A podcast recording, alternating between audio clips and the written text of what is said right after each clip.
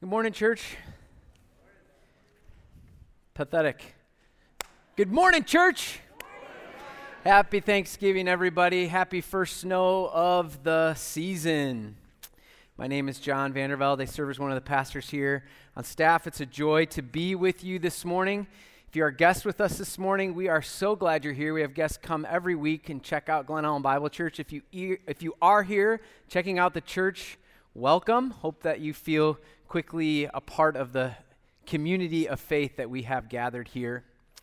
You could head to the, if you are a guest, you could head to the welcome table after service. There'll be somebody there to give you a gift. It's the first gift of the Christmas season.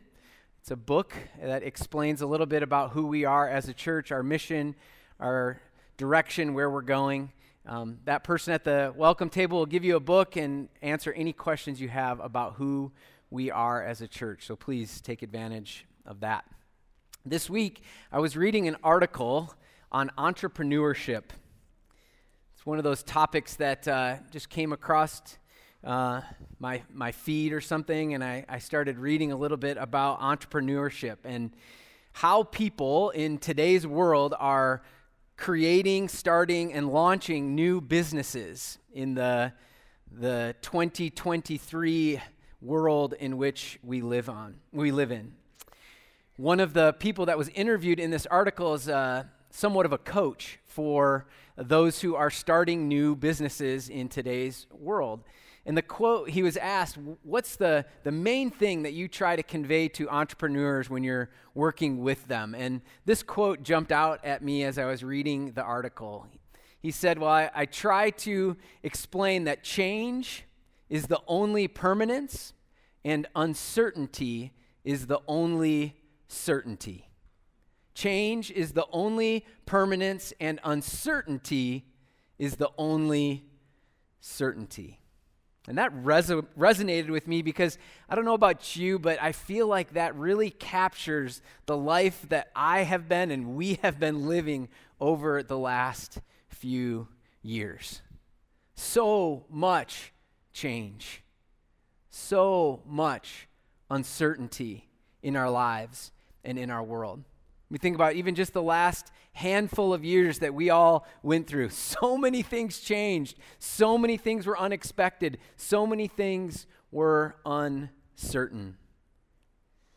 As I started to read this article, and you know how it goes, right? You can just start to, to kind of like go down this rabbit hole where you just keep like, wow, that's interesting. That's that's fascinating. Well, some of the stuff that I was engaging with and, and reading with was um, those who are studying actually the, the rapidness of change that we are experiencing. they're actually, scientists are actually saying that it's the amount of change and the rapidness at which the change is happening is actually impossible for us to keep up. And for me, being, you know, in my late 20s, hearing that made me really encouraged. It's not just me, I'm 46. It's not just me that my old manness can't keep up, right? This is something that we are we are all experiencing is this this feeling left behind unable to keep up because of the the rapid change. In the the realm of technology alone, if we just talk about technology alone, the rate at which uh, devices that we use get faster is something that we can barely keep up with. So it used to take the processors that were in our devices years to double in speed. Well, now, in the, the last couple of years, the creation of the, the processors that are inside the devices we use, they now double in speed in less than 12 months. Things are changing rapidly. And we feel that change. We feel that uncertainty. Social scientists are saying that the, the lives that our grandparents lived in so many ways are unrecognizable from the lives that we live today. It's even true of our parents. The, the things that were so certain in those days and how people lived are so different. And the, the one constant variable for all of our lives today is change and uncertainty. Change and uncertainty are plentiful in our lives today. Maybe you have felt this in your life. I, I don't think that I'm alone in feeling a, a whole lot of change and a whole lot of uncertainty has been a part of our lives. I'm sure that many and maybe all in this room have felt the effects, this anxiety or stress or feeling behind or left out or just generally nervous, afraid because of the amount of change and uncertainty that we face, that we live in. What's fascinating, what's fascinating is that human beings thrive best in environments where they know what is certain, where they know what is consistent, where they know what is stable. Relationships and systems that are secure and stable, unchanging. We all have, perhaps all of us have friends in our lives, or, or we've certainly heard the phrase, I hadn't seen them in years, but we picked up right where we left off. It's those sorts of relationships that cause human beings, our brains are actually hardwired to trust each other and to trust the systems and structures in our world. That's where we thrive. And at the same time, as a species, we are cranking out an incredible amount of change. And we are creating for ourselves an unbelievable amount of uncertainty. Maybe this morning, just me talking about it raises your nervousness and anxiety. Like, you don't have to convince me anymore, John. I got it. I've lived it. I know what you're talking about. So, the question then before us is what do we do? What do we do? How do we live? How do we thrive in this unbelievable amount of change and uncertainty that's in our lives and in our world? If change is the only permanence and uncertainty the only certainty, how do we live? How do we live today? Where do we find stability? Where do we find hope? Where do we find strength? How do we navigate the chaotic world in which we live? How, as followers of Jesus, do we do this?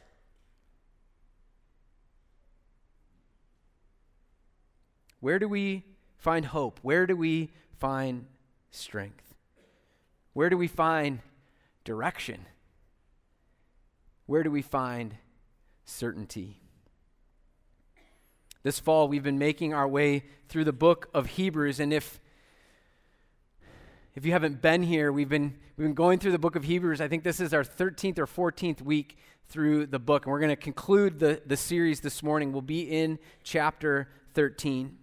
The book of Hebrews is made up of a series of sermons that were documented or written, written down and offered to a church as a, as a letter, uh, a, a series of sermons written down in the form of a letter to this church. And this church, we believe, was made up of Jewish believers who were now following the Messiah, who now had given, uh, given their, their lives to Christ. They were following Jesus. He was the, the Savior and the Lord of their lives. These were Jewish believers that had grown up underneath and a part of the old covenant. Much of the, the book of Hebrews talks about this old covenant and how things have now changed because we are now under a new covenant because of Jesus Christ. And so, this group of believers, for generations upon generations, great, great, great, great, great, great grandparents, had all been living and functioning. Their whole lives were based on an old covenant system of laws and sacrifices. And these, these folks had now, in just a few short years, gone through an incredible amount of change to move from the old covenant now to the new covenant. Imagine the amount of change these people had to go through and endure and to think through and navigate. And the author of Hebrews gives them these, these messages, these sermons, this encouragement, giving them direction in the midst of so much change, explaining to them clearly the old covenant and why the new covenant is the better covenant. The new covenant of Christ is how we are to live now, today. So he gives this instruction and gives encouragement in the midst of so much change and also gives certainty in the midst of so much uncertainty for them because at the same time they were wondering how do we live under the new covenant what does this mean how does the old and the new how do we do this they were also facing a great deal of persecution for their beliefs and for following jesus many were tempted to to abandon what they had believed or to leave the community of faith they were a part of and so there's change and uncertainty that these folks are facing. And this morning, we need to recognize that the book of Hebrews was not written to us, it was written to that church, those believers who were going through that change and that uncertainty. But we need to recognize that it was written for us. The book of Hebrews, in God's beauty and God's love and God's care for us today, believers today living under the new covenant. He has instruction, direction for us this morning, people of God living in such a, a world of such change and uncertainty. I, I see God's goodness for us this morning in the closing of Hebrews. Let me read for us the chapter this morning. It's 25 verses. Stick with me. I know we've all eaten way too much food over the last 72 hours, maybe a little bit sleepy this morning, but please stick with me this morning. I'm going to read all 25 verses. And what I want us to do is we as I read these verses, maybe you, you're going to follow along in your copy of the scriptures. The words will also be on the screen. I'd like us to to, I want to frame it in this way. There's going to be two things that I want us to draw from the text this morning. First is that the chapter, the God's word gives us direction in the midst of change and certainty in the midst of uncertainty. Hebrews 13:1 starts off, "Keep on loving one another as brothers and sisters." Do not forget to show hospitality to strangers, for by, do, for by so doing, some people have shown hospitality to angels without knowing it. Continue to remember those in prison as if you were together with them in prison, and those who are mistreated as if you yourselves were suffering. Marriage should be honored by all, and the marriage bed kept pure, for God will judge the adulterer and the sexually immoral. Keep yourselves free from the love of money and be content with what you have because God has said, Never will I leave you, never will I forsake you. And so we say with confidence, The Lord is my helper. I will not be afraid. What can mere mortals do to me? Remember your leaders who spoke the word of God to you. Consider the outcome of their way of life and imitate their faith.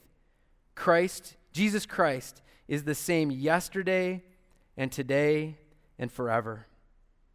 Do not be carried away by all kinds of strange teaching. It is good for our hearts to be strengthened by grace, not by eating ceremonial foods, which is of no benefit to those who do so. We have an altar from which those who minister at the tabernacle have no right to eat. The high priest carries the blood of animals into the most holy place as a sin offering but the bodies are burned outside the camp. And so God uh, and so Jesus also suffered outside the city gate to make the people holy through his own blood. Let us then go to him outside the camp, bearing the disgrace he bore. For here we do not have an enduring city, but we are looking for the city that is to come. Through Jesus, therefore, let us continually offer to God a sacrifice of praise, the fruit of lips that openly profess his name. And do not forget to do good and to share with others, for with such sacrifices God is pleased. Have confidence in your leaders and submit to their authority, because they keep watch over you as those who must give an account. Do this so that their work will be a joy and not a burden, for that would be no benefit to you. Pray for us. We are sure that we have a clear conscience and desire to live honorably in every way. I particularly urge you to pray so that I may be restored to you soon. Now may the God of peace, who through the blood of the eternal covenant brought back from the dead our Lord Jesus, the great shepherd of the sheep, equip you with everything good for doing his will. And may he work in us what is pleasing to him through Jesus Christ, to whom be glory forever and ever. Amen. Brothers and sisters, I urge you to bear with my word of exhortation, for in fact I have written to you quite briefly. I want you to know that our brother Timothy has been released. If he arrives soon, I will come with him to see you. Greet all your leaders and all the Lord's people. Those from Italy send you their greetings. Grace be with you all. Remember, I said there's two primary things that we can learn from the text this morning. The first is there's direction or instruction in the midst of change, and the, the second is this certainty in the midst of uncertainty. So let's first look at this direction or instruction in the midst of change. We have a really bold preacher in Hebrews this morning. This preacher offers 12 points of application. 12 takeaways, 12 points of application this morning for this congregation. He says, first, love one another. The love that is talked about here is a deep, meaningful, familial type of love. Some translations say brethren, or ours says brothers and sisters. There's this familial sense to this love. He then, then says, show hospitality to strangers. And he goes, harkens back to Genesis 18, where Abram welcomes in the three strangers and turns out that these are angels, ministers of the Lord. So we are to show hospitality to strangers, always, individually, but collectively as a people of God.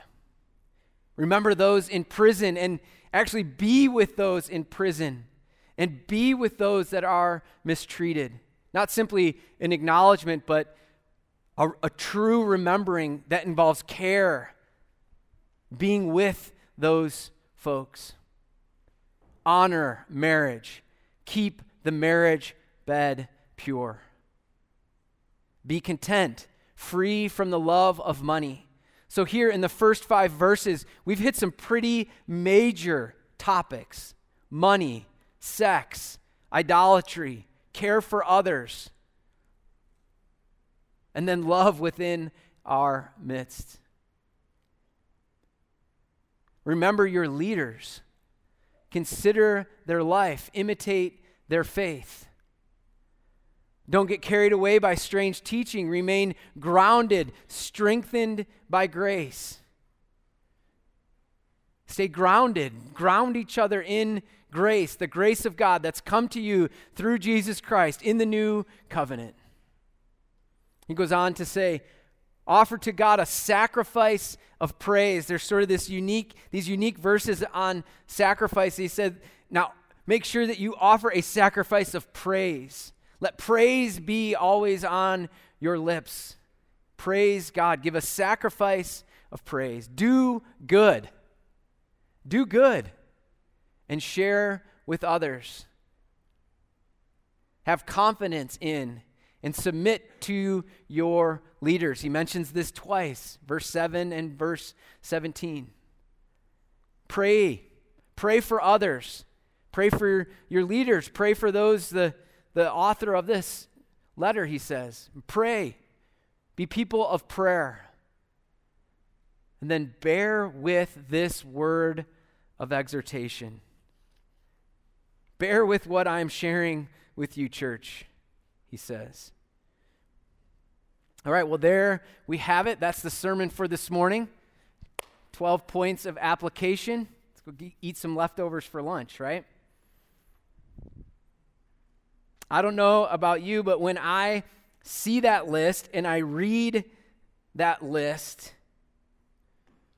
I feel overwhelmed. I just simply feel overwhelmed. I feel like, how on earth could I live up to that standard? How could I make that happen? I, this sense of like, oh, here we go again, a bunch of a bunch of things that I have to do. And there's no way I can live up to all of these. I mean, some of them I'm, yeah, I got that. Others I'm like, no, man, I don't do that well. like, not even at all. We get this sense of an overwhelming sense. And I think where that comes from, there's, there's two, two things I think going on here. The, the first is that I think I feel that way, and I think many of us feel that way because of the way that communication works in our world and the, the bent that we have as people living today toward legalism. Does that make sense? I think we like to take this chapter and we like to pull out all the things that we need to do, and we like to make that checklist so that we know if we are making it or if we are not. I think I read that list like a, a text message that somebody I care about sends to me. Like, imagine if your pastor sent you that list as a text message. You feel like, oh my goodness. I think there's, there's something in the way that we process that information and are bent towards legalism that makes us feel overwhelmed. I think that the original audience, perhaps, I don't know, I wasn't there, but perhaps I think that the original audience may have have seen this and felt this and understood this differently than the way that we do living 2,000 years later, with our bent towards making checklists and our bent towards legalism. And the reason I, I feel this way is because of what is found in verse 22. Brothers and sisters, I urge you to bear with my word of exhortation, for in fact I have written to you quite briefly. I think the, the author is, is saying and encouraging this church in the midst of these directions and instructions that don't feel overwhelmed by this. Don't, don't be burdened by this. This is, this, is, this is me, this is the author saying. This is me giving you a, a summary of where we've gone through the, the last 12 chapters. And I don't want you to, to feel overwhelmed that I've just summarized it here quickly. I, I've written briefly here. I think the original audience, I, and, and I think the aim of this text was actually to encourage the body of believers. I think this is aimed at being encouraging to the family of God. I don't think this is this the aim of this was to make a checklist for these people and to bend towards that mentality of, of legalism. I think it was it was meant to, and I think it would have been received as encouragement to give them hopeful direction and instruct, instruction, to give guidelines for them of how to live as a people of God in the midst of so much change and persecution and, and all the things that they were going through. I think we too must, must see these things as encouragement. I, I, I don't want to take away from the fact that these are actual commands from God in how we are to live righteously. But I think we need to frame it properly and to understand them as, in, as encouragement. It's even hard for us to do, isn't it? To think of these as, as encouragement. It, these are encouragement for, for us. This is encouragement for us as we live in this world of so much change and so much uncertainty. We too need to, to, to strive together to do good, to follow Christ, but we need to abandon the checklist mentality. The second reason I feel overwhelmed by this list, and perhaps you do too, is because uh, I, I believe that part of that is the way that we understand and process information and the way that we are bent towards legalism. And as much as I think that the, the, this chapter needs to be ref, needs to be reframed in our minds as encouragement, I think we, we also feel overwhelmed because at some level we should feel overwhelmed. Because I think this chapter is, is bent at encouraging us, but it's also there to humble us. I think there's a humbling that's taking place. There's a, a humbling that we should feel when we, when we go through this list and we think about how we are to live and how we are to be righteous. I think we should have a, a level of feeling overwhelmed because we cannot do what is called, what, what's been called on our lives, what God is calling us to. We cannot accomplish this without Christ.